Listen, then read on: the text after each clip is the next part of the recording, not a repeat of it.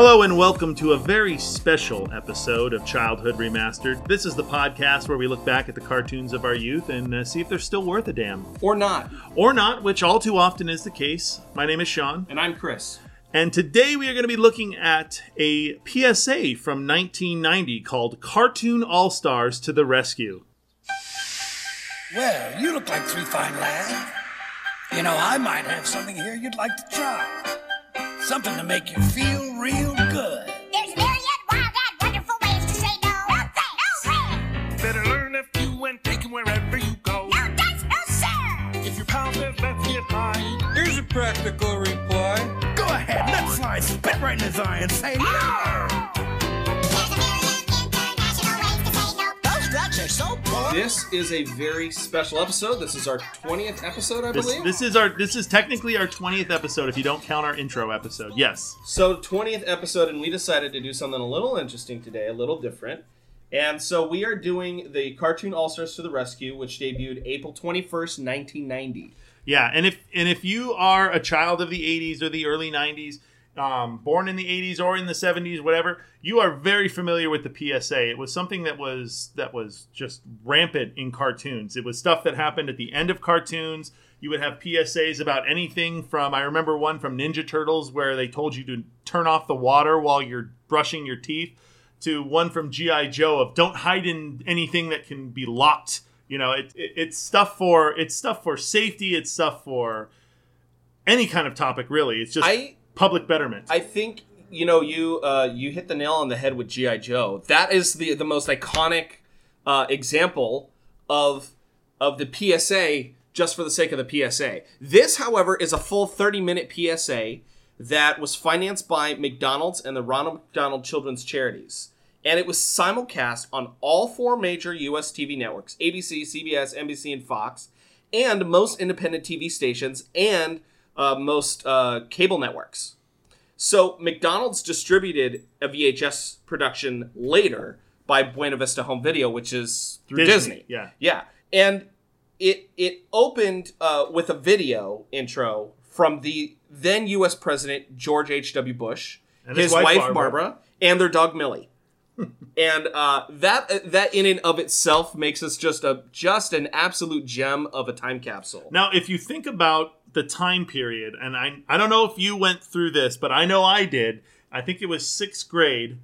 Uh, we had our DARE graduation. 'cause Oh, we the had- DARE program, Yeah, we had the the DARE program was in full effect in the '90s, and that's when I remember it. We actually had a full on graduation where we got certificates and T-shirts, and this was something that was part of that program.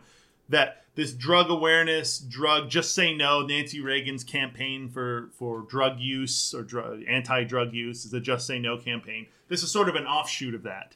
Well, with the mention of Dare, we're going to discuss our first beer, Yes. uh, which is Einstök Icelandic Arctic Pale Ale. Yes, I was very excited to get this beer because in a few short days we are actually going to be traveling to Iceland. My fiance and I, we are uh, very excited to go there.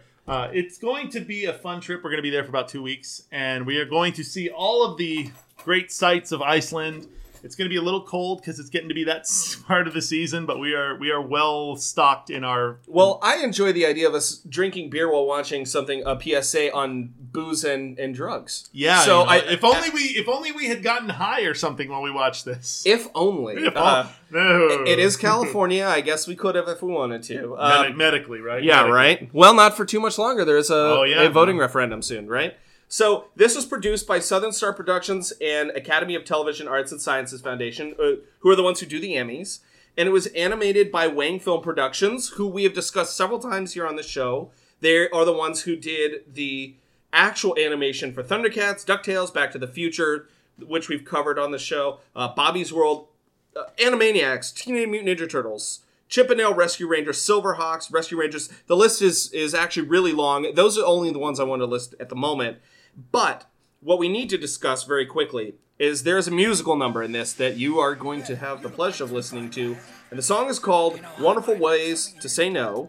And it is written by Howard Ashman and Alan Menken, who wrote all the songs for The Little Mermaid, Aladdin, and Beauty and the Beast. Now you will come to you will you will come to understand that this is a song that they must have written on a Friday afternoon when they had started writing it at 4:30 because it is not the same quality as the songs in uh, Little Mermaid at all, or any real, really any Disney movie. You can tell that they did this for no reason. Yeah. So, one of the things that I want to talk about first is this movie. One of my one of my favorite movies is Who Framed Roger Rabbit. That movie, maybe we'll cover it at some point, but it's a it's a movie. One of the reasons that I really like the movie is that it combines animation companies. You'll have Disney, Warner Brothers, and a whole bunch of other studios together that have created a that create a movie. They lend their characters. This this uh, PSA does the same thing. You have Disney characters, you have Warner Brother characters, you have like I don't even know what some of the other characters are, but it's it's a varied they're Well- varied characters from varied different shows, and that's not something you ever see anymore. You don't have you don't have Disney loaning their characters. And That's what made me think of that's No. what made me think of Who Framed Roger Rabbit because I remember a line from that movie where the the Warner some I think it was the Warner Brothers Where they're discussing how Warner and Disney don't mix, right? yeah, and he and he says, "Oh, I've got Dumbo on loan from Disney." The best part is he works for Peanuts, and he like throws Peanuts out the window. Yeah, and it's Dumbo totally like a him. yeah. which is a brilliant joke. Um, so with that said, just to give a quick synopsis, this is a a, a short thirty minute PSA Yes, where uh, a teenager named Michael is using pot and stealing beer from his dad, and he steals and smashes the piggy bank of his sister, whose name is Corey. So. Corey's product placement merchandise all come to life to help Corey find her piggy bank yeah. I think in I think but in, they find his drugs or quote dope and decide to work together to show him the risks and consequences of a life of alcohol and drugs. So in the process, uh, Michael gets high with an anthropomorphic cloud of smoke, and Smoke tries to get his little sister to get high, and then eventually they give up drugs and they fess up to the parents. The end. If that was all we had to say about the show, we could be done. yeah, we But there's really a lot to say about this. And I, I think we should start actually with discussing some of the voice acting because there's some really interesting stuff about the voice acting for this show. Yeah, there there are. Uh, we were talking about this just before we started recording. Two of the characters that are in this are Bugs Bunny and Daffy Duck, historically voiced by Mel Blanc, who is the man of a thousand million voices, voiced pretty much Right. every Warner Brothers character there is. Yogi Bear, George Jetson, and, uh, you know, Yosemite Sam, Bugs Bunny, all these characters. Yeah. So this movie movie PSA came out in 1990. Mel Blanc died in 1989. This is the first instance of someone other than Mel Blanc doing the voice of Bugs Bunny and Daffy Duck since their inception. And Porky Pig, right? I don't think Porky Pig's in this one. He is, Is he? very briefly. Oh, okay. Um, I missed. I must have blocked it out. Right. So, well, there's a lot to block out. So, which we'll do with booze. Yes. So I, I just uh, for those of you out there, there is the the main character's name is Michael, and he's voiced by a guy named Jason Marsden, who, if you watch Gummi Bears, he's the voice of Kevin, but he's actually done a ton of stuff. So He's in- prolific. he is actually prolific. I I actually am a big fan of his. I like a lot of his work. He's Max from the Goofy movie, which we may end up covering at some point. Yes. And I always remember him from Jedi Academy and uh, those games that came out in the '90s. Yeah. You know when you He's you, done Skyrim and Fallout New Vegas. You had and- told me you had told me that he was in KOTOR, the Knights of the Old Republic, the video game, and, I, and I was thinking about it because I couldn't remember who his voice was, but I remembered who his voice is now. He's he's Dustil Onasi, Carth's son.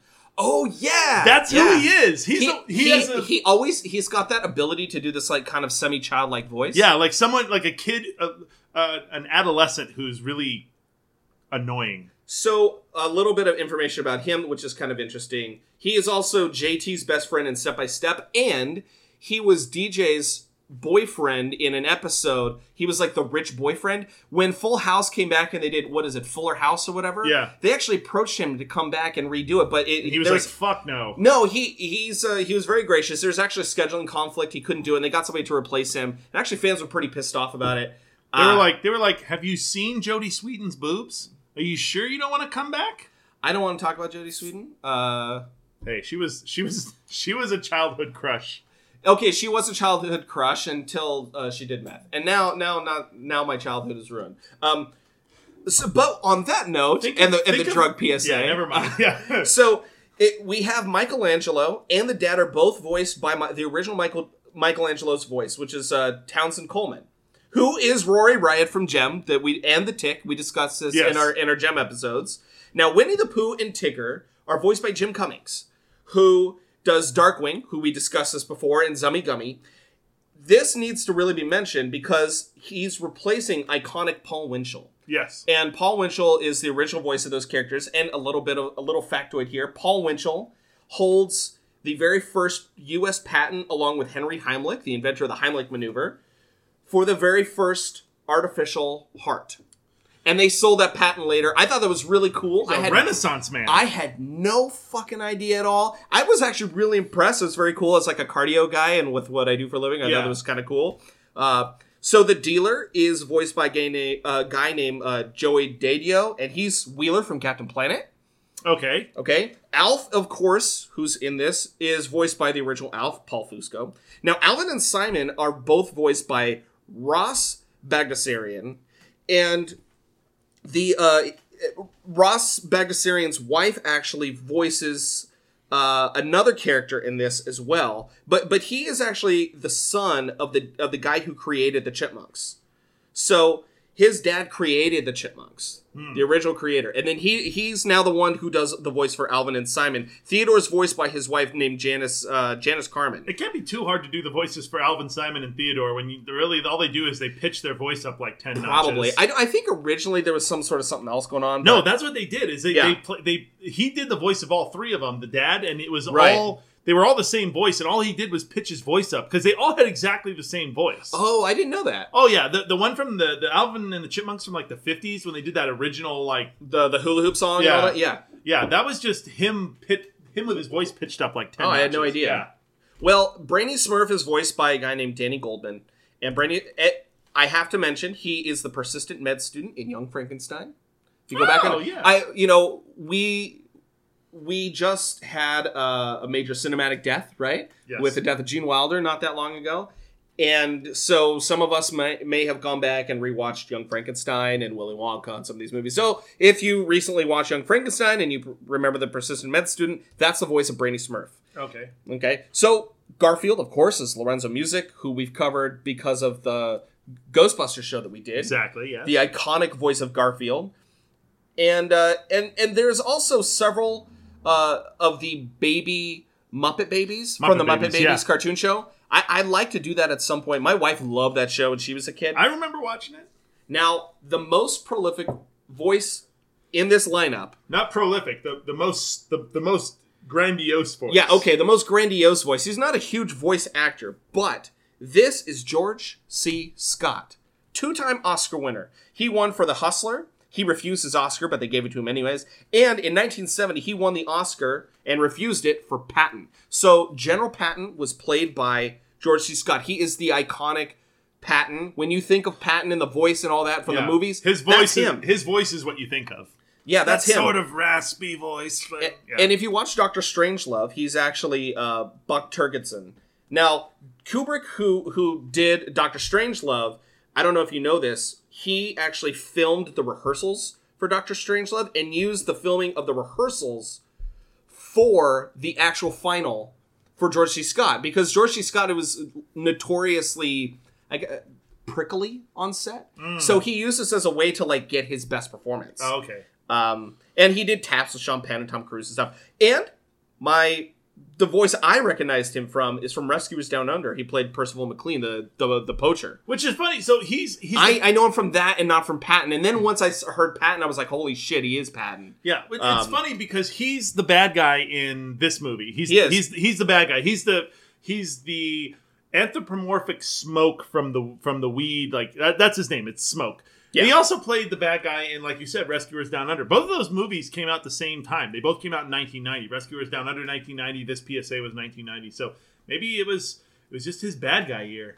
It could have been. Yeah, but it, it, Yeah. is, it is really funny to hear his voice coming out of the uh, anthropomorphic smoke What- cloud. Once you, if you know who he is, once you hear it, you cannot unhear it. There's no way. And and we have to mention Frank motherfucking Welker because he's Slimer, Hefty Smurf, and Baby Kermit. Yes. And there's a bunch of additional voices and stuff. Uh, Bob Bergen, by the way, is the one who did Porky Pig, and uh, and Huey, Dewey, and Louie, and Baby Gonzo are all voiced by Russi Taylor. So so I just want to mention that we we got to pay homage to these voice actors because they actually do a pretty good job of the voice acting in this. In They fact, it's really we discussed this in My Little Pony. It's really hard to voice act and sing in the in the voice that you're voice acting in. yeah, that is hard. And all of them do it in this, and they do a really good job. Yeah. So, actually, before we get started, I want to I want to address something.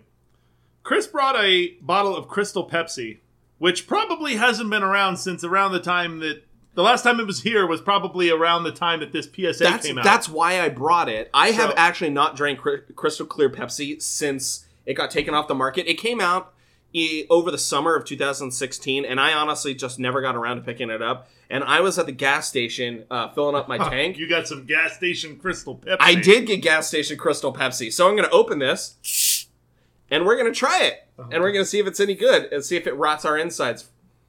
Mmm, delicious. Smell those chemicals. Does it smell like Pepsi? Does it taste like Pepsi? it it kind of tastes like Pepsi, but but the the kind of like caramely roasty flavor of a Pepsi is you got to try it, Sean. Just try it. It, it's- smells like Pepsi. It's it smells like Pepsi. It kind of tastes like Pepsi, but it doesn't. I don't really know what to think. Right? No, it tastes like Pepsi to me. It kind of tastes like Pepsi, but not. I don't know what it is, but It's weird. It's I- weird that it's clear. I like I like my uh, I like my colas to be dark. and full of caramel coloring. Yes, unless Yes. they're unless they're uh, lemon lime. Yeah, that was that was interesting. And now the new uh, Crystal Clear Pepsi added caffeine because that was a big complaint at the time. Yeah. And they don't come in glass bottles as plastic. But I thought that'd be fun for us to try. All right, so let's So- jump in. Let's right. Let's jump into this this mess. You know where we got to start though, right? Oh, so I, I think I know. I think I know, and correct me if I'm wrong. So this video, it was a straight straight to video production. Yes. And the beginning of this video, like Chris said, it was produced. Or it Yeah, was- I it knew was- you knew where I was, It was was going. created, produced, whatever, by Ronald McDonald House Charities. And so the beginning of this video, and the end, incidentally, but the beginning of this video is really fucking kind of disturbing. I mean, not. I mean, not, maybe that's the wrong word. But the video starts with a song from the Ronald McDonald Charity House, sung by So Sean physically and developmentally disabled children. now Sean Sean has mentioned the quote Burger King Kids Club as, as like a trope of the 90s and the 80s. And this is it's like they they they bored into Sean's psyche and extracted his his idea of what that represented and then threw that shit on on screen. They literally say, "Well, what are all of the physical disabilities that we could pick? What are all the ethnicities that we could cover?" And it's like they did it on purpose in a way that's that's almost offensive. Yeah. Like I don't like I have no problem with with showing people who are li- who are living with their handicapable lives and the the challenges that that brings and I and I think that that's great and I, the the work that Ronald McDonald Charity House is doing is great. I, I fully support that. What I think is weird is it almost feels exploitative. A little bit. it feels exploitative and, and i'll tell you why. So they sh- they the song the song is called love lifted me and and they're all singing it and it's like love lifted me. And so they do this like for a few phrases maybe a couple of bars and then they just jump immediately into a choir of young african american children uh, which really don't it, it doesn't fit the the Ron McDonald charity like message of the like the the disabled. And I felt like are they putting this in here just just to try and feel inclusive on purpose? They're- like like- these these children aren't disabled. These are perfectly normal kids just who have who actually sound sound pretty good. They happen to be able to sing and it, it made no sense I didn't understand what the Yeah. hell they were doing It was a choir. It was a black choir of, right of children. but it was all it was like intention it was almost like they were trying to be like look we're not racist I promise but it ends up looking kind of racist yeah. um Some so- of my best singers are black. Yeah, that's that's basically what they're trying to do. And they, they show like a black kid in a wheelchair and they throw him a basketball as he's getting like lifted into the, the van. And it just it just feels a bunch sil- of bunch of like uh, d- uh, uh, there's a, uh, several Down people syndrome guys like working at McDonald's. See, and they're it's just, essentially they're using those guys for like free labor in that in that video. Yeah. probably. Uh, I, I personally, I found it to be kind of offensive. Do you want to be in a cartoon commercial? Here, sign this release. Yeah, it's like now we own you. Um, so this ends. It, it, it's it it happens to take way too long, and it, then it goes into this opening with President George H. W. Bush, Barbara Bush, and then their dog Millie. Yeah, and- and, it just is so silly because this happened in eight. They filmed this obviously while he was still president. So Well, he was president from 88 to 92, so this came out in 90, so he's in the middle of his presidency. right, it's in the middle of his presidency, but but they're past that hundred day mark when like a lot of shit gets done. Yeah. So- I actually I actually was reading and this this uh, PSA was broadcast in other countries. Yes. And they did they did uh, in Australia New Zealand and Canada. It and, was and each one had an intro from that country's head of state. their prime minister. Prime minister, and whoever the intro that was shown in Mexico was telecast. It, it also was introduced by its then president. So it was. was uh, that um uh, what was the guy? I don't. I, I, don't, can't even remember him to make the joke. The I'm guy, sorry, the guy I- from no, the guy from Narcos. Oh, I don't know who was president of No, Mexico in about- 1989. I'm talking about Oh, uh, I'm talking about the drug kingpin. oh no, it Pablo was Escobar. No, was it it, Pablo Escobar? no, that was My a drug friend. kingpin. My friends. No, that was not. It was not him. I Um, know that I get most of my drugs. That's that's all the money for this country is for my drugs. But please pay attention to this very important message about drugs. I'm Pablo Escobar. That would have not worked very well, uh, although it would have made it funnier. Um, Yeah, it would have. Perhaps we should do a re-recording of the actor who's currently playing Es- uh, Pablo Escobar for Narco, and have him do like a new intro, and then put it up on YouTube. That would be actually really funny. Um, so they this this show. The um, the background and the house are drawn in the same style, uh, visual style as uh, Alvin and the Chipmunk show from the '80s. I love that cartoon show, by the way. We're the chipmunks. Yeah, no, I loved it. And there, there's now a remake. My kid loves the Chipmunks, uh, Oh. and it's basically a, a copy over from that one. the Like, like the the neighborhood's drawn the same, and Dave's drawn the same, and the same outfit, and the whole thing. poor Uh, Dave. it- it's all it's a full CGI, uh, not like the CGI half live action atrocity that's out now that my kid also likes. But but it's like full CG, and it, it like I even remember plot points that are copy and pasted. But at any rate, So this this this PSA this show starts with a shot of Corey's room. Corey's the little sister, and like Chris said, I think they did they did they referred to these guys as tie-in characters because there she's got merchandise all over her room. She has a Smurf comic book, which I mean, good for her, I guess. She's reading a comic book about Smurfs. She's got, and this was probably the weirdest thing in the room, in my opinion. She's got a framed photo of Alf. I was I have notes about this same the same damn thing because okay, so Alf Alf was a TV show that ran from 86 until 1990. In fact, the last episode of Alf happened in March of 1990 and this came out in April of 1990. So technically Alf ended on a cliffhanger in March and it Yeah. got canceled. Yeah. And and then he's being shown as like this major character because he was a big deal. Why why the show got canceled? It, it's another discussion. Yeah. But um, but the show was actually pretty funny, and the idea of a framed picture of a puppet on Yeah, your bedside is really weird. I was thinking, I was thinking, like, if in And my this- youth, if I would have had a framed picture of like Bugs Bunny sitting on my on my dresser, or a framed picture of Mickey Mouse, it's just so weird. You your would have- friends would have wondered like what animals you abuse in your backyard. Yeah, you would- like, you're just you- a psychopath. you would you would think that they'd be like a, a a poster on the wall, not a framed picture on your dresser. Oh no, it's super weird. I'm not not gonna lie. I thought it was really creepy. So- so so somebody steals a piggy bank, and the Smurfs are are in a comic, and and the Smurfs turn to life. They they come to life and they break the fourth wall right off the bat within their realm. But then they turn and talk to the camera. So they break the fourth wall, and then they break the fourth wall again. That's like sixteen walls getting broken. It, it, fuck me, right? yeah. And so they jump out of the comics. Well, they they alert all the Smurfs, and then they jump out of the comics, and and so apparently Alf can come to life, Yeah. and Garfield can come to So life. So Garfield is her lamp. She it's a it's a Garfield that's sort of in that sleeping position that has a lamp. And Garfield Garfield does not want to help until Alf threatens to eat him. That's okay. I wrote that down because so if, in case you're unfamiliar with Alf, which I have to say too that the the fact that the show is called Alf and that everybody calls him Alf when his name is Gordon, his name is Gordon Shumway. And Alf stands for alien life form, and everyone just calls him Alf. And he's like, "Yo, my name's Gordon." Assholes. He's like, "All right, Alf, calm down." That But- would be like me calling you HS for Homo sapien. yeah. It's weird. So Alf in the show always threatened to and talked about eating cats. That was his thing. Cats were like a delicacy on Melmac, which was his planet. Right, And I can't believe I'm remembering all this shit about Alf.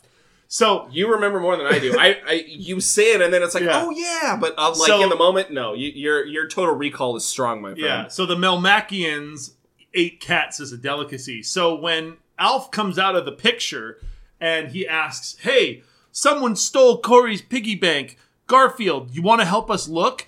And he's like, "No, no, I'm just gonna lay here. I'd rather eat lasagna or something. I'm not gonna get up. It's it's hard having a. I think he says it's hard having a have a lampshade coming out of your head, and then Alf goes, Alf goes, hey, let me rephrase that. How about you do it or I fucking eat you? He's like- Basically, yeah. and he- he's like, oh, in that case, let's go. And he like rip. He literally rips the the lamp part out of Garfield, and Garfield gets up and starts walking around. Well, at this moment, the chipmunks they come to life out of a record, and Alvin doesn't want to help either. Apparently, Alvin and Garfield should just be friends and say fuck everybody and go live on Alvin's their watching. own. Alvin's watching TV. Yeah, he's watching TV. It's- in in a record jacket. Yeah, it's weird. Like they can walk out of the record jacket and then walk inside, and it's like their realm. It's very weird. Yeah. Uh, and and so there's a stuffed poo, a stuffed poo bear that can come to life. I was gonna say, please specify. It's a stuffed Uh, Pooh Bear. Yeah, it's a stuffed Mr. Hanky from uh, South Park. that, that's I, I don't know why, but that's all I could think of uh, when I was watching it. Uh, there's a, a, a Muppet, Muppet Baby. Baby. Kermit alarm clock Yeah. that comes to life. Now, okay, so at this point, we need to have a talk. We need to have a, a sit down, like big boy talk, because This is a very special message from your friends at Childhood Remastered. Slimer, Slimer is in this as well. Now, at this point, Slimer just phases through the wall like no big deal. yeah, he just comes out of nowhere. Now, now we have to mention this that he phases through the wall, which means he is a ghost in the world of Michael and Corey, which means the Ghostbusters are real. no, well, okay. It means that this PSA happens in the realm of the Ghostbusters, Yeah. which means that technically we could have got the other the other Ghostbusters and they don't show up. Damn it! And you know what? What's his name is the voice of Ray, isn't he? Isn't Frank Welker the voice of Ray? He is. Fuck! Yeah, we could we had two down. All we needed was Arsenio Hall. Uh, I know. and, and then Lorenzo Oh, Music's there too. and yeah, yeah, I I forget mean, well, who voices voices. We would have. I mean, we were. We would be close at least at that point. We'd have three of the four. Yeah, so, So- Slimer phases through the wall and eats some weird cornucopia lamp that she has. She has a lot of weird lamps. Yeah, they. So she's got this stuff, a- a- and she's looking for the the piggy bank, right? Yeah. yeah. She's and, like, where'd my piggy bank go? and Alf, Garfield, and the Chipmunks they go looking for the piggy bank, and they hide under her brother's bed, and they find his weed and see him busting the piggy bank open. Now, and at this point, okay, so Alf says Wally never did this sort of thing to the beeve. And I was like, this is 1990. There's no kids watching this that are going to be like, oh, Leave It to Beaver. I understand that reference. For those of you at home, Leave It to Beaver was a live action kind of sitcom that was on in the 1950s. Yeah. About Beaver. Uh, Beaver Cleaver. Beaver Cleaver and his family. And uh, Wally was his brother. Yeah. Wally Cleaver. And it, whatever. It, it, it, the idea that that's a joke that kids would get, I I just didn't. I, I thought, man, this is a really dumb writing. yeah. Did they even think about that at all? They would have been better off making like a pop reference to like a music video or some some other such nonsense. But we get to leave it a beaver joke. We're fucking lame. so Um, one thing I noticed too, going back to um, going back to the chipmunks, how you how you were you know they they live in their they live in their uh, their jacket their their record jacket. So I noticed that the chipmunks can change their size at will because they're small enough to fit inside the record jacket and walk in and out of it, but then in the next instance, they're like child size, like they normally are in the cartoon. So they walk out and they just change their mass and composition, and they get bigger. And the same thing happens with a lot of them. They, they I go didn't from- even notice that. Yeah, they go from being small. And I, I watched this twice. Oh God. Yeah. well, I watched it once, just like I watch a lot of these. uh, In fact, all the stuff that we do, we watch, I watch at least twice. So I watched just once. You're way more. You're way more. Uh, thorough. yeah, I that's watch- a word. I watch I watch all of these twice. So I watched them once as just like a as like a run through, and then I watch it again, and I you know things that I remember I jot down and stuff. I I, I didn't notice that in either watching it. Yeah, yeah. So, so, So if you think back, if you think back, they they have their. She has. So this this girl Corey, the, she's little. She's like seven or eight, nine years old. She's got a whole bunch of just cartoon shit all over her room, and she's got. She's got the Alvin and the Chipmunks record vinyl album, and it's lying on the ground up against the wall, and it's got them inside of it. and they are small enough to be literally inside of it, small smaller than the record jacket. And they walk out, and they're still that small. But then in like a scene later, they're normal sized chipmunks that you would see in the cartoon. One of the things too is you've got you've got Alvin, Simon, Theodore, and Alf and Garfield that are in Simon's room that are trying to find the piggy bank because that's where they think it's gone. Then you've got the Smurfs who are trying to wake up Corey to let her know that her piggy bank's gone. So you've got the Smurfs and you've got Pooh Bear. And Pooh Bear goes and he's like, they can't wake her up. They can't figure out how to wake her up. And Pooh Bear's like, oh, if you wake up Kermit, he'll usually wake up Corey. And so Kermit's the alarm clock. So they go and they wake up Kermit and he rings and then she wakes up. And she's like, my piggy bank's gone. At, at this point, we've got half the toons under the bed, and they see this box. And, and one of them actually says, "What's in the box?" And all I could think of was, What's in the box?" and I was just like, "Open the box and have a severed head." That, Yeah. that would have been a much more interesting show, but it didn't happen. And okay, Alvin says it's either a major science experiment or a big no-no. And at this point, I hear something I never imagined I'd hear Chipmunk say, and it's said by Simon. I wrote this down too. Okay, he says that marijuana is an unlawful substance used to experience artificial highs. And then I just thought, I, I never thought that I would hear one of the chipmunks talk about weed. I just thought- Never, never, never would I have thought that ever in my life. I it just- was kind of a weird out of body moment. I thought, man, my my like teenage self would have loved the shit out of this movie. I just At thought it was- 16 if I knew it was. I thought it was funny that so they're under the bed and that he shoves the thing and if you there's a famous PSA and I don't know famous infamous where you know there's a there's a kid lying on a bed and the dad comes in he's like Yes, he yes. has the box of drugs Answer me. Who taught you how to do this stuff? You, all right? I learned it by watching you. Parents who use drugs have children who use drugs. The dad, if I remember right, has like a really like creepy '70s fro with a with like a little mustache porn stash. Yeah, yeah. so he comes in he has the box he's like he's like what the hell is this I found this in your room who taught you to do this stuff and he's He's like, "You did." You all right? I learned it from watching you. And that's what it is. It's like this kit. He's got a kit. He's like a fucking dope fiend. He's got this kit under his bed that has all his drugs in it. It's so ridiculous the idea that like a kid would have a drug box. Yeah. I mean, really? So like, he come on. This when he is- shoves it under his bed, the reason that he shoves it under his bed is because Corey comes into his room and she's like, "Hey, have you seen my piggy bank?" And he's there and he's smashed it and he's like putting the coins in his pocket and she's like, "That's my money." and Blah blah blah. Yeah, yeah. And she asks him, uh, or she says that he's quote acting weird, and asks what's wrong with his eyes. Okay, and we get a cut to like this overdrawn image of Michael's face, and he looks like he's ten going on forty five with Yeah. these like bags under his eyes. These like these Like, dark nothing, circles bitch. and wrinkles. Uh, like I just imagine him like in another five. Yes, he would just sound like this. He's selling pie in New Jersey. He's, he's smoking through the tracheotomy. That's exactly what I imagine. Is it, they just they made him fucking haggard out of nowhere, and then they go back to regular animation, and it's gone, and he looks normal like a regular kid. So they, And he shoves just- it on he shoves it on the Yeah. bed and he, and then they open it up and then like you said Simon gives a description of it but I want to know why does Simon know what weed smells like? Ooh, I didn't think about that. Because he's like I, he's like I think I know what this is. This is marijuana. Your They're like, Simon sounds like Mickey Mouse, by the way. It does. Oh boy. Oh God, let's smoke some doobies, kids. Oh boy. God, I would watch the shit out of that. So that'd be so hilarious. Hey, Minnie, Uh, you want to jerk me off while I smoke this doobie? oh my!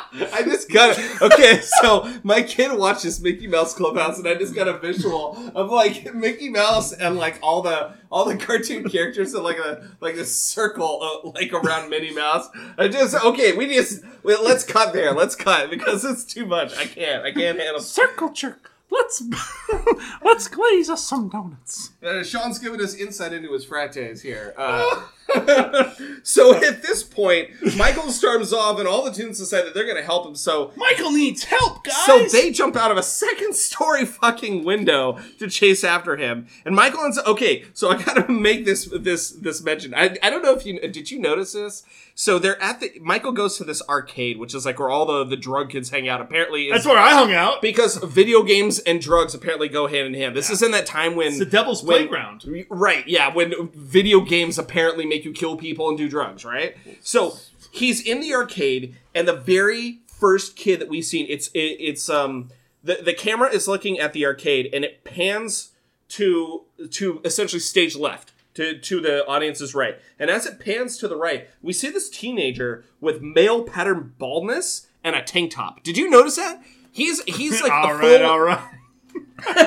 No, for real. That's exactly. I, I, I wrote down Matthew McConaughey. so, so it's so creepy because I had this moment. I was like, "Is that Matthew McConaughey? Is, are they trying to tell something?" But, but the, the timing doesn't work out right. Yeah. and, and it's you got to watch it. For those of you who who decide to watch this show either before we release or after, uh, you go to, go to this point and take a look. I promise. He looks. He's got from about the back of his head forward, the the male pattern baldness where he actually has hair. It looks like neutrino hair from the from the turtles. Yes. and then it's like full on bald with a comb over. Uh, and he's got this. Uh, he's got this really just weird, like egg-headed shaped body.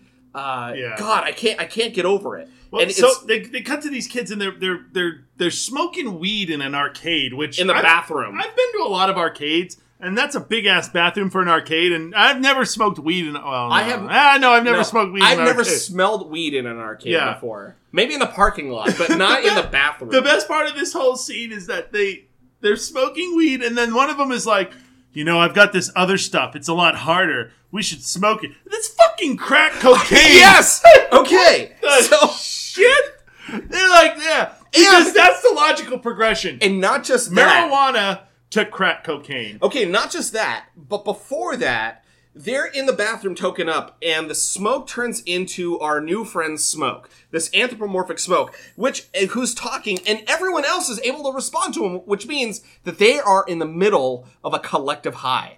They're right in the midst of a collective high. They are seeing the same shit, and then when they're offered crack, they're all eager to do it. They're all like, "Yeah, let's do this shit. I'm ready to smoke rock." No. it's like like like uh, Tyrone is here and he's ready to go. You got, you got, you got some of that uh, three day weekend still? I smoke rock. Now, I don't want to ruin anything, but collective highs and collective hallucinations is going to be a theme for this entire Oh, yes, fucking okay. thing. Th- this is my first. There are several, but this is my first comment about it. Uh, it it it it does not end here, and at this point, Michael thinks that he's being chased by cops. Yeah, so they, they like they hear cops, they're like, cops, Yeah. run! They drop the fucking crack. They're like, "Let's drop the crack in the bathroom." There's no way they'll be able to track this to us. Yeah, they run away, and the cops uh, the cops are chasing them, and all the kids leave. They ditch, and he's like trapped in an alleyway, and he doesn't know where to go. And you see this this silhouette of a cop walking up, and this is the this I thought was funny because as the cop is walking up, Michael starts going, "I'm so sorry. I, I it was just it was my friends." I, I'm. I didn't mean to do it, and this is him admitting that So- what he's doing is wrong. So snitches get stitches right here. Yes. Okay, because And he's he letting gets his friends shank- out. Yeah, he gets shanked right. No, so but that's the thing is that He should. It's the thing is that he admits freely, like what I'm doing is wrong, and I am so sorry that I did it. Which means we don't need the rest of this fucking PSA. Yeah, but then turns out that the cop isn't a cop; it's Bugs Bunny in a cop hat. So Bugs Bunny apparently is real and not just somebody's hallucination, or maybe it is. We'll discuss this later. Yes. So Bugs is, is so he shows up and he says, One of the things that that so Bugs is like, "What's going on? What's what what's going on with you?" And then Smoke comes back. He's like, "You were running from a rabbit. What's wrong with you?" And then he says something about Bugs being a cartoon. Yeah, that's he's right. like he's like, "You ran from a cartoon. You're a fucking pussy." And then he goes, "Well, look who's talking." And that was uh, like Bugs Bunny was the one. He like looked at the camera and, and goes, "Look who's talking. We're all fucking cartoons in this thing." "Yeah," Guy. which means that Bugs Bunny is actually Deadpool. Dead. that- He is. He's Deadpool. it makes sense. So Michael claims that he started because he quote wanted to, and it, and so Bugs then decides to time travel, which which is No, no, no, no, weird. no. It's on. weird. I have to say before that, I so he drops he Michael ends up dropping some stuff, and Bugs picks up a joint. And he, I, I said that hearing Bugs ask Michael if this is a joint, that was like unreal to me. Like, is this a joint? Like, what? Bugs? Did you just ask this fucking kid if he has a joint? it's another one of those moments where like, did Bugs Bunny just say joint? yeah, that's what I said. And then they go Yeah. and they, they time travel. Yeah, and then they go time travel. I, bo- Uh, I borrowed it from some coyote I know. Like, so shut the fuck so Bugs. Bugs Bunny realizes that their world is not real, and now they're gonna time travel. This means that either he is completely fucking with Michael, and they're not time traveling, and he's just like, "You're time traveling." Exactly. Or they're really time traveling, and he's messing with Michael really hard. Yeah. So they tr- they time travel back to when Michael first first got high, which is two years ago. yeah, it's like, oh, that's me when I'm a kid. Like, Like he- fucking two years ago, guy. Yeah, like he can't remember two years ago. Yeah, Like two. Okay, so you were a kid two years ago, and now you're a full fledged forty year old man. Yeah. Since when? So, oh, since your bag's under your eyes, right? Yeah. But- yeah. Everything is black and white when they time travel. Yeah. And Michael turns out that he got high because he didn't want them to think that he was scared, which is bullshit. He made his choice. He should lie in the bed that he made. I said Um, that. I said that. So he goes. They go back in time to two years in the past, and they're playing like frisbee or football or something. And he ends up behind like the school, right? Of course, it's And always so- behind a building. And so you got the cool kids, the quote unquote cool kids. I just did the air quotes for those viewers that can't see back at home. Um, and they're sitting behind school, and they're like, they're like, "Hey man, what are you doing back here?" And then with without any without any reason to, they like, "Hey man, you want to get high? You want to smoke some of this weed?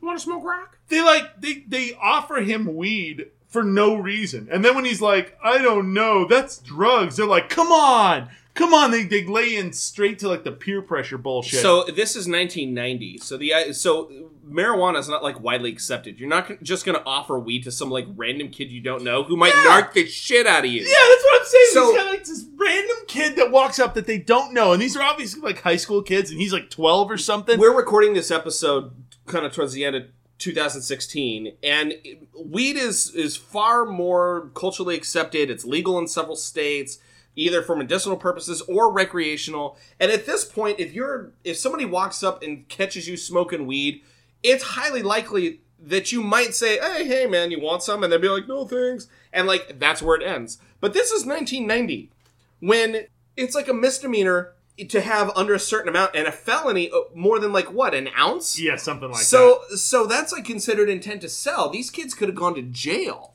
Yeah. there's no way they're gonna just offer some narking like 10 year old kid a bunch of weed Yeah, I just thought it was funny that they ran like some. You got to imagine the scene of someone randomly running into them while they're smoking weed, and they go, "Hey man, what are you doing? Hey, you want to smoke weed?" Like, no, nobody does that. I don't run it like at a bar. If someone bumps into me at a bar, I'm like, "Oh, dude, you want to drink a drink from my fucking cup?" at Like, this point though bugs basically tells him that he's dumb and to quote believe in himself like what kind of bullshit platitude does that have to do with anything Yeah, I- nothing I That read- has nothing to do with anything and smoke argues that he might makes michael feel good and bugs essentially argues it's only temporary and michael will end up exploding is what he references Yeah, because with he- the visual cues it, it makes it look like that if he keeps smoking weed he will physically explode Because what he does is he hooks up smoke to a bike pump and he pumps him up until he explodes.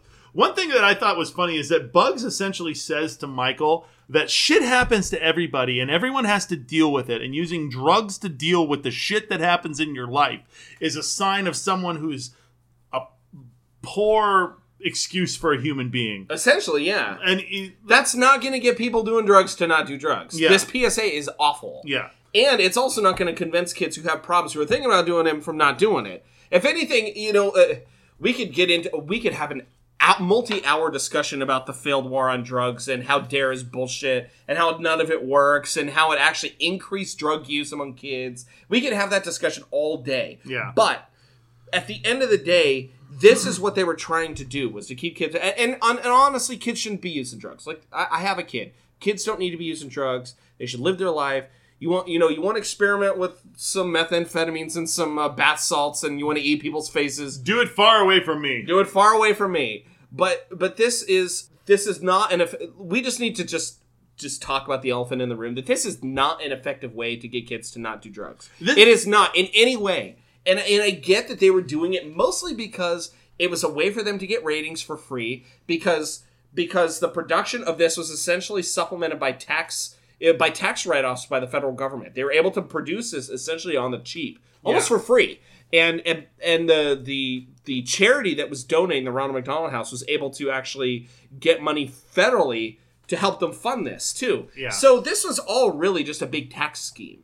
There's there, none of nothing about this was actually going to work, and I think they knew that. You but know- the- it made them feel good, so they did it. Part of- I, I have to discuss that because part it of, bothered part me, of me watching this. Thing. Part of me thinks, and it, it happens a lot, where part of me sees this, and they, and I think that okay, this is what middle-aged ad executives think is the right thing to do to talk to kids. You know, it- It's awful. It's Yeah, cla- it's- it's, it's it's the classic conundrum of how do we talk to kids to get them to do what we want. Yeah, I see like a sixty-year-old guy in a with a, a hat turned backwards, saying, "I'm cool, radical dude." Yeah, that- that and one- then falling off a skateboard. That one, yeah, that one video clip of uh, Steve Buscemi.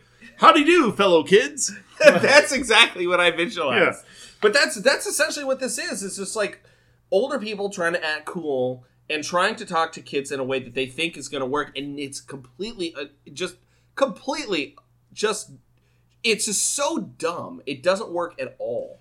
So after Bugs gets done with Michael, Michael is back with his friends and they're hanging out and they're smoking weed. And one of them goes, "Oh hey, I've got like I know how to get this really good stuff. We just need some money." And they literally steal Michael's wallet to go buy crack, and he goes chasing after them. For ten dollars, they For buy 10 crack for yeah. ten bucks. So he goes chasing after him. And as he's chasing after him, that's when Michelangelo like Oh. moves a moves a sewer grate. well, before this, no, you, you're right. Go ahead. I'm So- sorry, I didn't mean yeah. to. No, so he moves a sewer grate and Michael falls through, and then he picks up the sewer cover, manhole cover, and he smacks Smoke because Smoke's chasing after him. He smacks Smoke, so they both fall into the sewer. They're sitting in shit water, and he's like, "What am I doing down here?" And then Michelangelo lays into him about doing drugs because that's what they do. That's Well, what all that- the cartoon characters in this show do. And if, if What all are you the, doing, man? of all the turtles, Michelangelo was the one that I remember we previously discussed is the most likely to probably be high twenty four seven. and the water is pink and orange tie dye. Yeah. When he meets Michelangelo, this is very weird. Acid trip bullshit going on in the. It looks like it. Now, just very briefly to to dimension, I have to mention this. He had no problem doing crack before in the bathroom of the arcade, and now that he's about to fall in, and and he's uh, his friend took his ten bucks and wants to get rock. Now he's apprehensive. It's Like, his money. The Rock was there. so he was fine with with smoking rock for free, but not spending his own ten bucks That's on it. my. It's my Now- money. You ain't using my money to buy rock. now motherfucker. it's now it's morally bankrupt to smoke rock And when he's- it's your ten dollars, but when somebody else's, let's get high. I think it was more like he's just physically bankrupt because they took his ten dollars to smoke rock. that's probably true. Yeah. So now they end up in the sewer, and Michelangelo pulls this like giant drain Like plug, bath plug. Just bloop. and they transport onto a roller coaster of the human brain with Baby Kermit and Baby Miss Piggy. And at this point, okay, this we discussed this. At this point, I had the thought, and and we don't need to go into it yet because, and we'll mention it later. This is the point when I had the thought: what if this entire show is a hallucination with the kid cracked out in his bedroom? having Just like tweaking, just, just tw- yeah, having pissed himself in his bed. Yeah. Th- uh, this is the point that I had this moment, and I don't want to go further than that because because we're going to get there later. But at this point, the roller coaster is essentially used as a metaphor for the quote ups and downs of getting high. Um, with bigger the ups, quote the steeper the downs. Yeah. and and they do the- it through the power of imagination because that's what the that's what the Muppet Babies do. And oh, that's right, that's right. And the background is all like kind of a, a purpley blue psychedelic tie dye kind of. Yeah. And Gonzo, a baby Gonzo, shows up and claims that this is just quote one artist uh, conception. Yeah. And shit gets trippy fast. And Michael asks, This is probably the most psychedelically disturbing part of the entire epi- the entire show. No, you're right. And at this point, Michael, uh, Michael, excuse me, asks, "Where are we now?" And they uh, they don't answer. And then he goes, "We're inside me," and I laugh so. I, I laugh I've so never hard. been inside me before. I've never been inside myself, but now that I Oh, do, it feels so good. This is like Weird Uncle John. Oh, I remember this from Christmas. So many memories are coming back. This is why I do drugs. Now, in real life, it shows him get high and try to skateboard with zero coordination and Yeah. fall on his ass. somebody help me. And then he wakes up and we get the wonderful ways to say no. Yeah, it's a song which we'll play right now. Well, you look like three fine lads. You know, I might have something here you'd like to try. Something to make you feel real good. There's myriad wild and wonderful ways to say no. No thanks. No way. Better learn a few and take 'em wherever you go. No thanks. No sir. If your pal says let's get high, Here's a practical reply. Go ahead, let's slide spit right in his eye and say no. There's a million international ways to say no. Those drugs are so boring. All around the world, the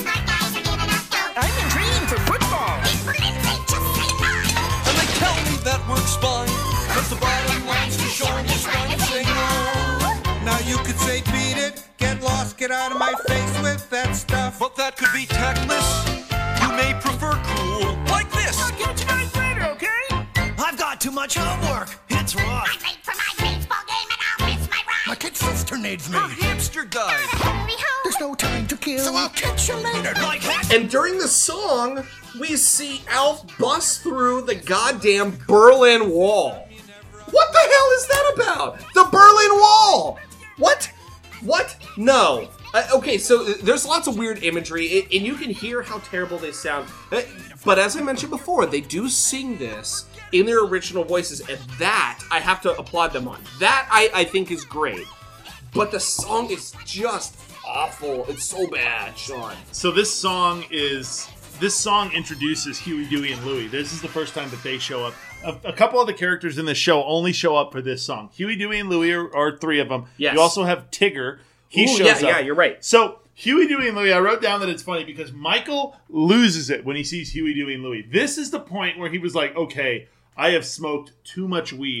yes. because he says Yes. he sees the three of them and he says quote man i've got to lay off these drugs because he sees three fucking anthropomorphic ducks like the anthropomorphic turtle Yeah. and the come to life like shit that you're- is in your sister's bedroom. No, that's fine. No, no, it's it's the ducks that have it. Yeah, that's so- it. so after the after the musical number he winds up on his bed and he's like lying on his bed and he wakes up and he's like oh my god is this whole thing a dream And I was right. I was fucking right. Yeah, so I was so happy with. I I I jumped out of my.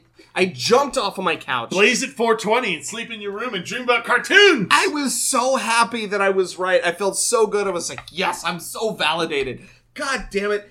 so his sister This whole show has been a hallucination. Yeah, and and that's a- what you think from the start too. You look at what's going on and you're like, is he just tripping balls the No. whole fucking time? Yes, yes, he absolutely is. He is tripping balls. But they backskate on that immediately though.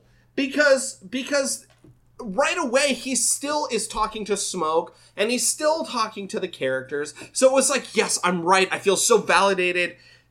And then and then you're like, wait, no, this this isn't over. This isn't that wasn't enough to convince him? yeah, No. So Corey busts in and wants to know. She's like, "What's going on with you, Michael? We used to be friends. And You're one- 14 and I'm nine, and you used to talk to me like I was your friend." And he's like, I, I was too busy masturbating. Leave me alone. No, it doesn't work that way. Like, get out of my room.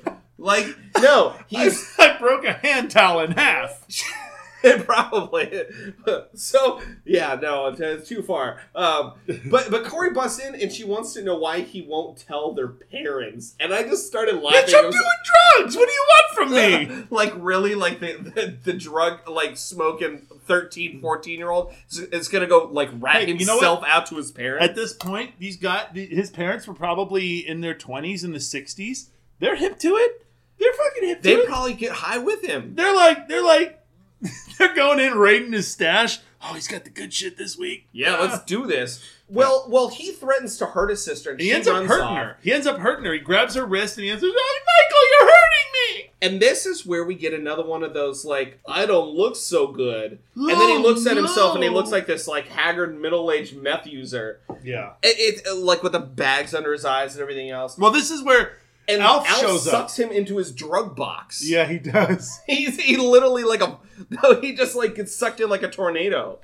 Yeah. And Alf shows him a funhouse mirror and claims that it's what he really looks like. This and is it's your this- future, man. It's a zombified green skinned 90 year old meth user instead of himself. And like all the like the Muppet babies and all them, like they all look normal, but for some reason he looks like he looks like something out of The Walking Dead. Yes, it turns out, drugs are ruining his life. Or no, they're running his life. Yes. Because he goes through a thing. He's like, let's go see the man in charge. He's like, Yeah, me, Al I'm in charge. I'm in charge of my own life. And he goes to like the man in charge. It looks like an, out- it looks like uh, Mr. Burns' office from The Simpsons. yeah, and it turns out that smoke is running his life, which means that Yeah. drugs are running his life.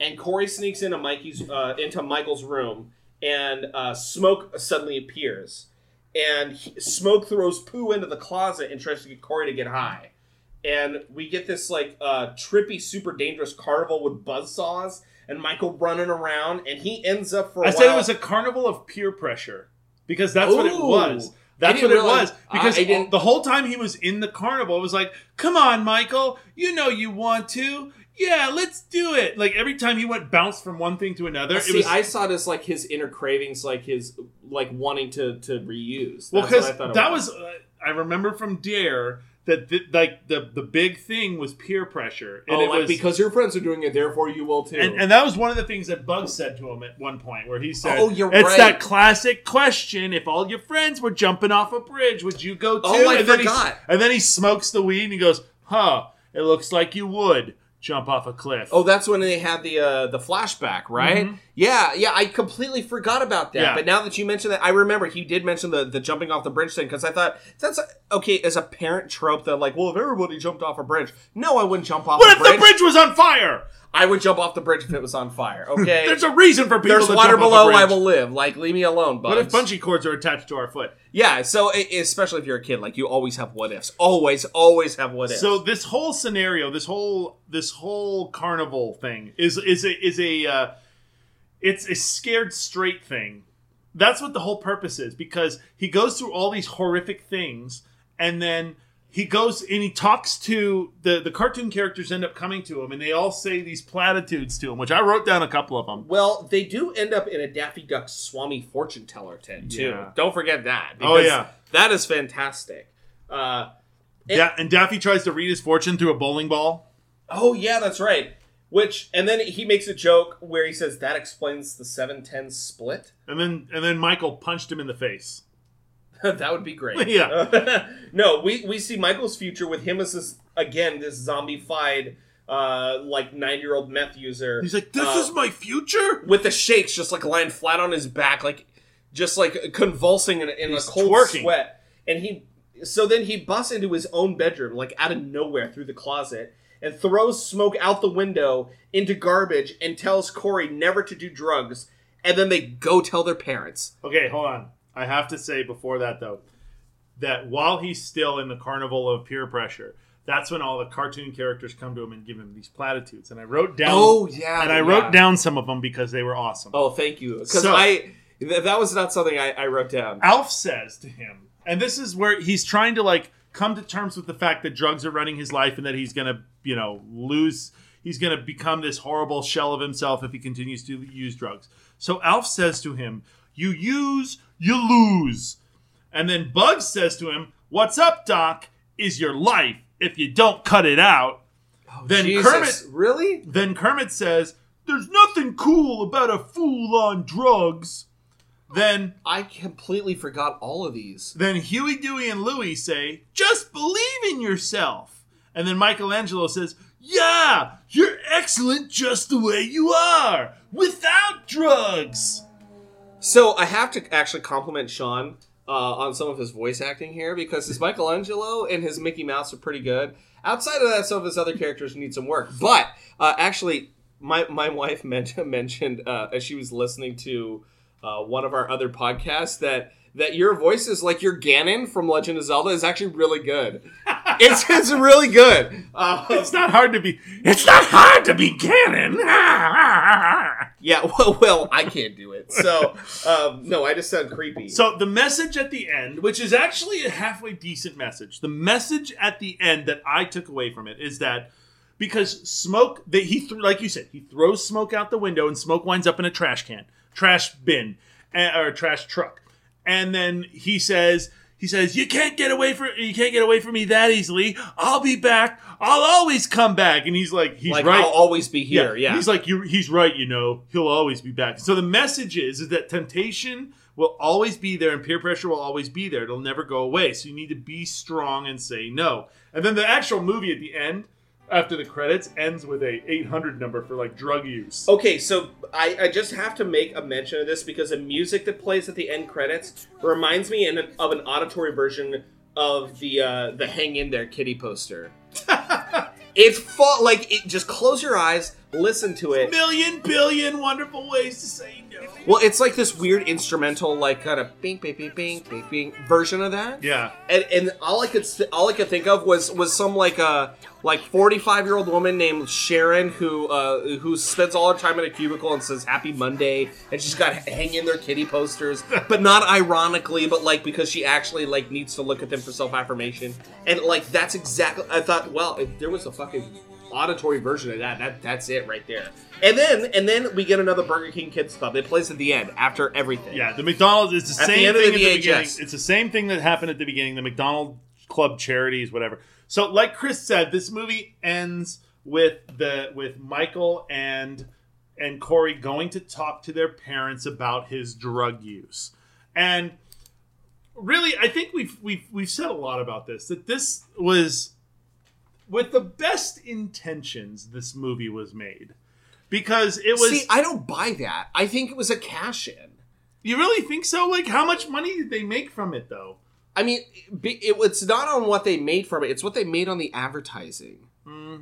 Maybe You know, because think about it, it was simulcast. it was simulcast, Which means- we don't do that anymore. If you, uh, It was simulcast the- like during prime time. the the so that- that's so something- they that's all were going to make money. This is prime time. It's simulcast. They get to they get to broadcast it for free. Now the the Ronald McDonald Charity is probably going to get a bunch of money into their charity as a result. But the broadcasting companies decided to do it because they're like, well, shit, nobody can watch anything else. This thing is terrible, but they all got to pro- they all got to put this thing out too. That- we're going to make a load of money on this. That's something you really, really have to think about in today's day and age. Like we today, today we have a million channels. You can watch anything. You can watch the internet. You can watch. You could not watch TV. You, You can, can- do streaming and Yeah, online can- and everything. You can watch whatever you want. You have a you have literally a myriad of options open to you. In 1990, there was cable, yes, but not a lot of people had cable. You had your major networks. It wasn't like in the 50s and 60s when they only had the three networks and that was all anyone ever had. But still, point, there you were really four. you had four. You had NBC, ABC, uh, CBS, CBS, and, and Fox. Fox. and that was the that was the, the basically that was it that was what you had. this this movie was simulcast on all three of them. To, to- And on most of the cable networks. and to, to, to have the equivalent the equivalent of that in today's day and age, you would have to simulcast it on like 200 channels. And At and imagine time. Hulu and Netflix Yeah. blocking out all of their programming and only letting you watch this shit for like a day. Can you Yeah. imagine that? I can't. I can't even imagine what that would be like. There's no way it would ever happen. I, I, I mean, I saw this uh, honestly. I saw this as a cash in, uh, and mostly because if you know much about the the war on drugs and and the the ineffectual process of that, or the fact that the CIA helped fund some of the initial drug use in the United States, we we could get way into that. I don't need to go down that rabbit hole, but but uh, it it just is so ridiculous. See, I, I saw I saw it more, I guess, in a noble like they were trying, they just Well- failed miserably, but they were trying. You're our white knight, Sean, and, I, and I'm the pessimist. Yeah. So welcome, welcome. Welcome to the internet. Yeah, Welcome. that's it. Let's meet our candidates. Uh, I also I have to mention because I do have my kid watch all these shows with us that I did not have her watch this because I didn't feel that the sub- uh, subject matter was appropriate. So I she just didn't watch. So it. you just want your daughter to do drugs? Is that that's what you've just told me? You Yeah. want her to do drugs? my two and a half year old baseline's black tar heroin. I will know? buy her her first crack pipe. First year, she, her second, you'll have to buy. The, You'll have to do the. no, uh, you know, it- a two and a half year old doesn't even understand what drug. They get high spinning in circles and, and climbing in cardboard boxes and looking at, you know, zebras at the zoo. Like they, they don't need anything else. Sometimes, So- sometimes when my blood pressure isn't doing what it's supposed to be, I get high when I stand up too fast. Yeah, that's called orthostatic pressure. Yeah. Yeah, yeah. Uh, so I, I, just, I, I decided not to show this to my kid. Now, um, I, I think at the at the end of all this, would we recommend this? No, No, I would. Absolutely not. No, I would because it's funny. I think this thing would do the opposite of what it was supposed No, to do. I- I, think it would cause more people to do drugs. So, so that's actually where I was going to go with this. I was going to say, Oh, you want people to do drugs? well, I kind of do. So, in this case, I would say if if you live in a state where it's legal, uh, or in a country where it's legal, then go ahead and do something uh, illicit and then watch the show. Or if you're in a state that's not, go ahead and get drunk and then and then watch this because it's really it, it will make you laugh pretty hard. It is. It is. It's funny as an adult to watch. It's funny if you go into the if you go into this whole thing assuming that it's a massive drug trip because that's what it should be. That's really you're right. That's exactly right. So in that regard, what's- it's what's- funny. What's funny? What's funny about the whole thing is that the cartoon characters come to life, and they're never questioned. They're never questioned by any of the principals in this. and they come this to life by other character in the in the presence of other characters, and there's no questioning that either. No, it's like you you've got a you've got a teenager who's like fourteen or fifteen, whatever he is, and then you've got a. a I figured he was like 13, but but Well, yeah, I figure he's in high school, so he's like 14. Okay. And then you've got his younger sister who's like 10 or 10 or 11 or something. And She's still sleeping with a stuffed animal, so I okay, so imagine she's like, 9 or 8. yeah. So you've got a 13, 14 year old and like an 8 or 9 year old.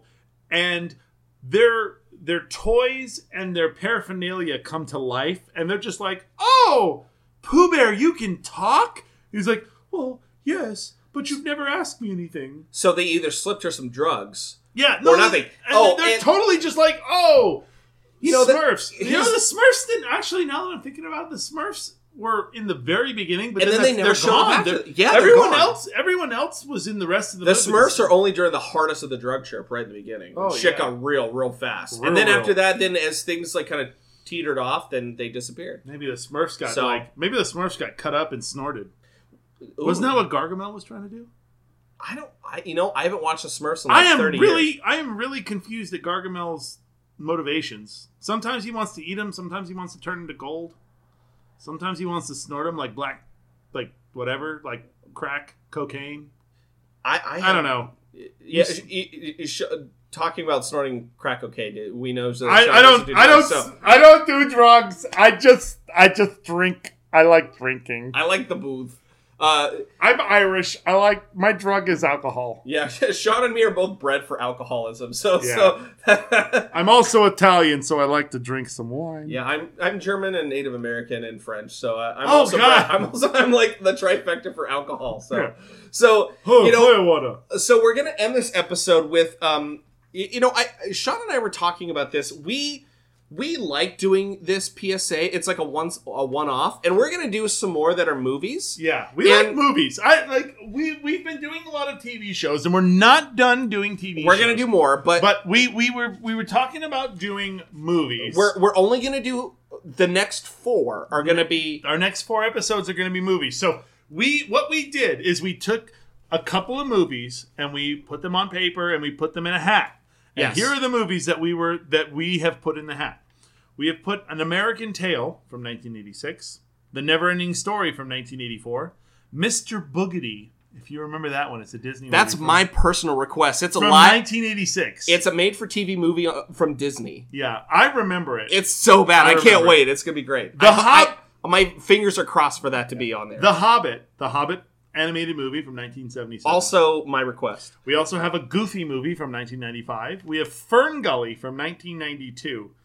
We'll we'll have, if that ends up on our list, we have a special guest for that. Yeah. Uh, we also have the most recent one that we have is Gnomeo and Juliet from 2011. We have a Rock-a-Doodle from 1991, and the last entry on the list is The Flight of Dragons, which was my personal favorite movie when I was a kid from 1982.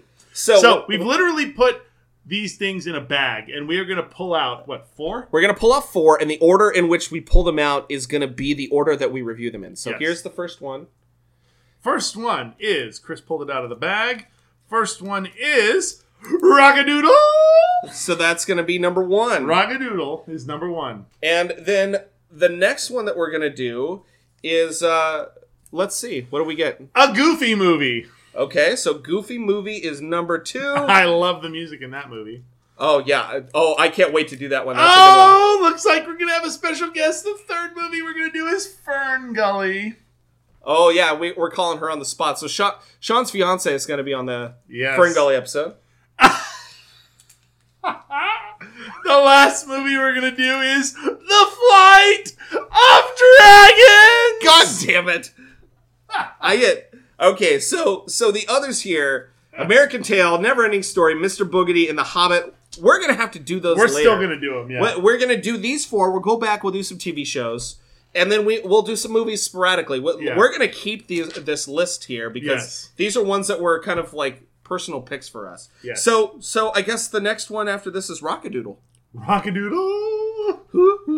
Yeah. Glen Yeah. Campbell. Yeah, that's right. Yeah. Oh, that's gonna be great. All right, so I this was fun. Yeah, it was fun. I love doing the movies. I like I like doing this. It's it's a lot of fun. Yeah, it's a nice break from the shows. Yeah, and So- uh, we will we will try and keep the movies to a, uh single episode. I think we can probably do that. Yeah, they're gonna be about an hour, hour and ten ish. Yeah.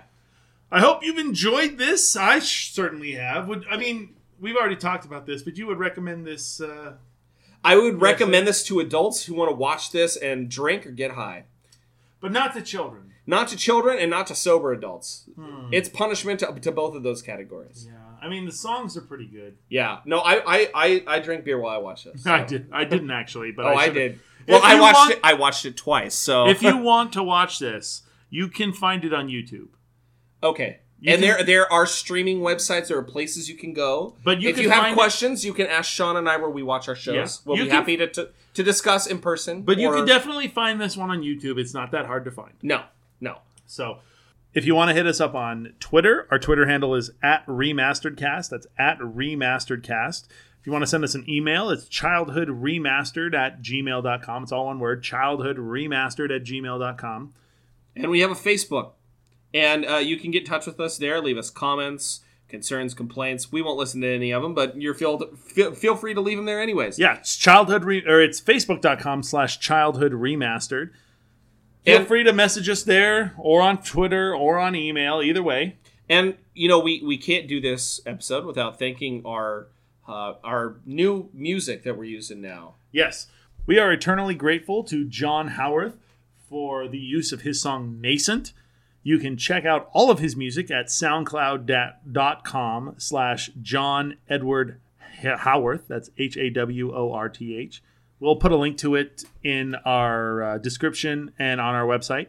Yeah, his music's great, so go go take a listen. Go check him out.